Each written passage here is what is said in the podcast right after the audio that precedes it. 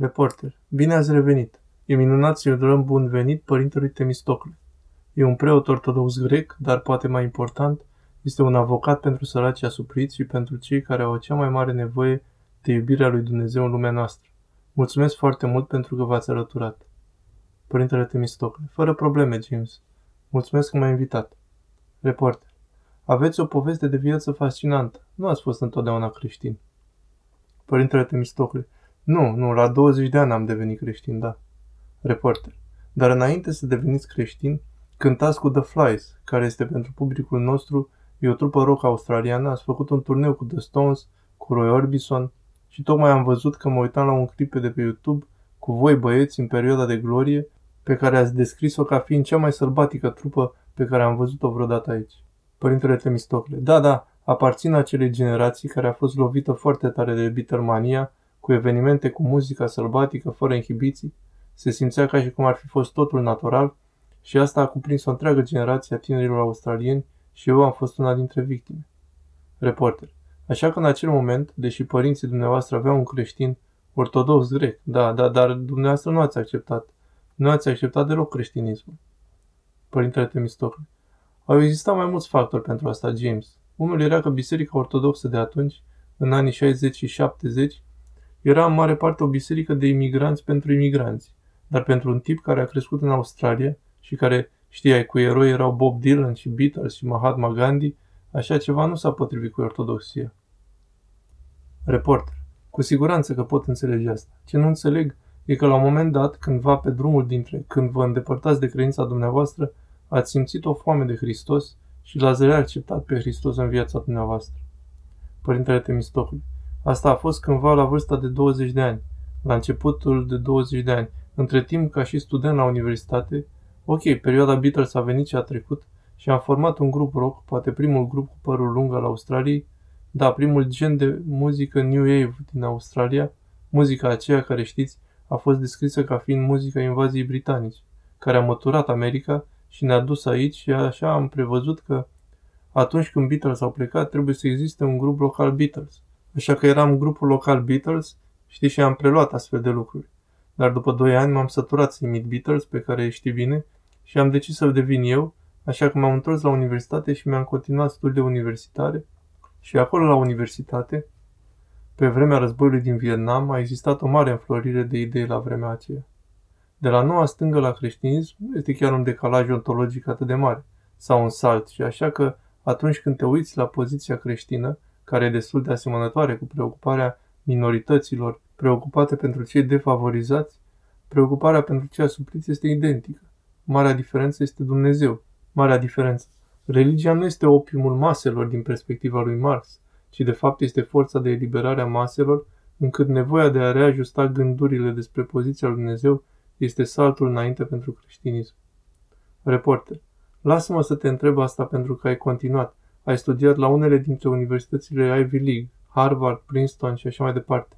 Ai devenit un mare savant, dar apoi ai decis să faci un salt. Ai părăsit mediul academic și ai început să lucrezi pentru cei deposedați din Africa. De ce? Părintele Temistoc. Ei bine, concentrarea a fost pe mediul academic, așa că a fost cu siguranță o credință, o credință puternică în Hristos și o credință de nezdruncinată în Hristos. Dar era și o credință așa cum a fost interpretată prin mediul academic. Totul e foarte bine și frumos, dar atunci când am văzut ce făcea Maica Teresa din Calcuta, m-am rușinat la gândul că aici e o femeie în vârstă care face o lucrare extraordinară a Evangheliei, lucrare adevărată. La capitolul 25 din Matei, am fost sărac și ai venit la mine, mi-a fost foame și tu m-ai hrănit. Și interesant că Hristos spune, eu am fost sărac, eu am fost flămând, identificându-se în totală solidaritate cu cei asupriți și cu cei flămânzi. Când aveam 40 și ceva de ani, am decis că mă duc în Africa și am fost pus în Kenya. Atât de curând am fost împins într-o ucenicie a Maicii Tereză. Reporter. Da, da, și un lucru care este cu adevărat fascinant pentru mine este că ai mers în Sierra Leone. Pentru cei dintre voi care nu știu, Sierra Leone a făcut parte dintr-un război regional care a fost incredibil de vicios, barbar, probabil chiar mai rău decât barbar, probabil unele dintre cele mai rele acte de cruzime oriunde în istorie, da. Cum ați procedat și ce ați făcut să vă descurcați? Părintele Temistocle. Știi, unde este cea mai mare durere, Unde e cel mai sărac, acolo e Hristos. Așa că am decis brusc că trebuie să fiu și mai aproape de Hristosul răstignit și asta este o națiune care a fost complet răstignită. Am crezut că aici aparțin. Reporter. Ce fel de muncă face misiunea acolo? Părintele Temistocle. Unul dintre lucrurile evidente care s-au întâmplat într-un război este că oamenii mor, dar celălalt lucru e că oamenii au brațele tăiate și picioarele tăiate și asta e ceea ce s-a întâmplat. Asta este semnătura războiului civil din Sierra Leone. Este amputarea mâinilor și picioarelor de către armata rebelă când au venit să pedepsească oamenii pentru că au votat pentru guvern, rezultatul fiind desigur lipsa de adăpost, oameni care cerșeau pe străzi cu mii de oameni. Reporter. Așa că mulți oameni nu pot lucra, nu? Părintele Temistocle, exact. Cum te descurci cu așa ceva? Am luat unii dintre ei și am pus într-un adăpost pe care l-am creat din Freetown, numit Waterloo, așa că am construit o mulțime de adăposturi pentru ei și apoi a trebuit să-i hrănim, așa că trebuie să ne asigurăm că sunt hrăniți cât de bine putem, primim containere care vin de peste mări pentru noi, cu orez și alimente, așa că le dăm asta și apoi trebuie să le oferim un fel de asistență medicală, așa că am creat o clinică pentru ei, unde primesc medicamente gratuite și servicii medicale gratuite pentru ei înșiși, apoi a trebuit să creăm pentru copiilor, pentru că tu poți fi cu dizabilități, dar să ai și copii, așa că acum am oferit educație pe teren acolo, pe acel proiect special la Waterloo, am construit și o școală și acea școală servește nevoilor copiilor celor amputați și victimilor poliomelitei și cercetorilor și așa mai departe. Așa că acesta este un aspect al muncii pe care o facem. Reporter. Suntem în Australia. Sierra Leone este foarte departe. Cum facem? Părintele Temistocle.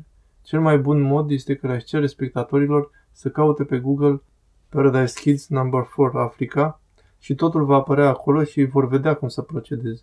Există tot felul de sisteme pe care acești oameni drăguți le-au pus pentru noi. Reporter. Este atât de bine să te avem în emisiune. Cândva ai fost descris ca făcând parte din cea mai sălbatică trupă rău din Australia. Cred că acum ești cel mai sălbatic preot din Africa, dar în cel mai bun mod posibil și a fost doar o cântare. Părintele Temistocle. Mulțumesc, James, mulțumesc.